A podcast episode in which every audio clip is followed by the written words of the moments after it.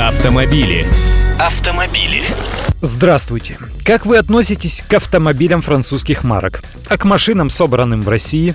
Пока определяетесь с ответом, расскажу, что Peugeot 408 будут собирать у нас в Калуге.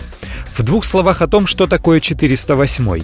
Рецепт создания автобестселлера для так называемых быстрорастущих рынков, к коим относятся, например, Бразилия, Китай и мы, Россия, известен. Берется успешная на традиционных рынках в Европе, например, массовая модель, слегка адаптируется в части удешевления и неприхотливости, а потом к ней пририсовывается объемистый такой багажник.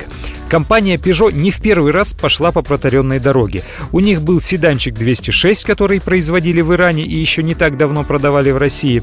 В Поднебесной я сам видел полно седанов 307 модели, да и 308 с багажниками тоже уже вовсю бегают по миру, в Латинской Америке и в том же Китае, например.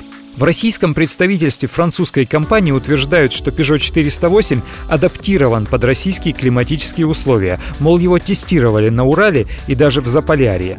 Подробностей о технических характеристиках и ценах пока нет, но их решимость занять с этой моделью лидирующую позицию в сегменте седанов класса C в России говорит о том, что такой седан должен стоить дешевле локализованного ныне в Калуге 308-го хэтчбека – Цена на него сейчас начинается от 499 тысяч рублей.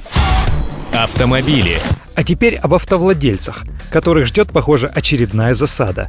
Всех нас хотят зачипировать, как загранпаспорта нового образца или породистых кошечек с собачками.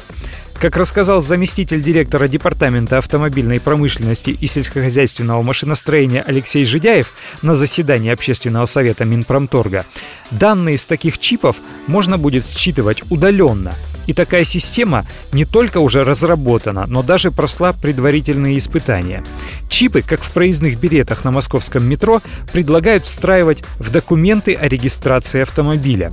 А специальные устройства для считывания информации с этих чипов, расположенных в документах, хотят установить вдоль дорог. Это позволит в автоматическом режиме проверять документы всех проезжающих мимо водителей.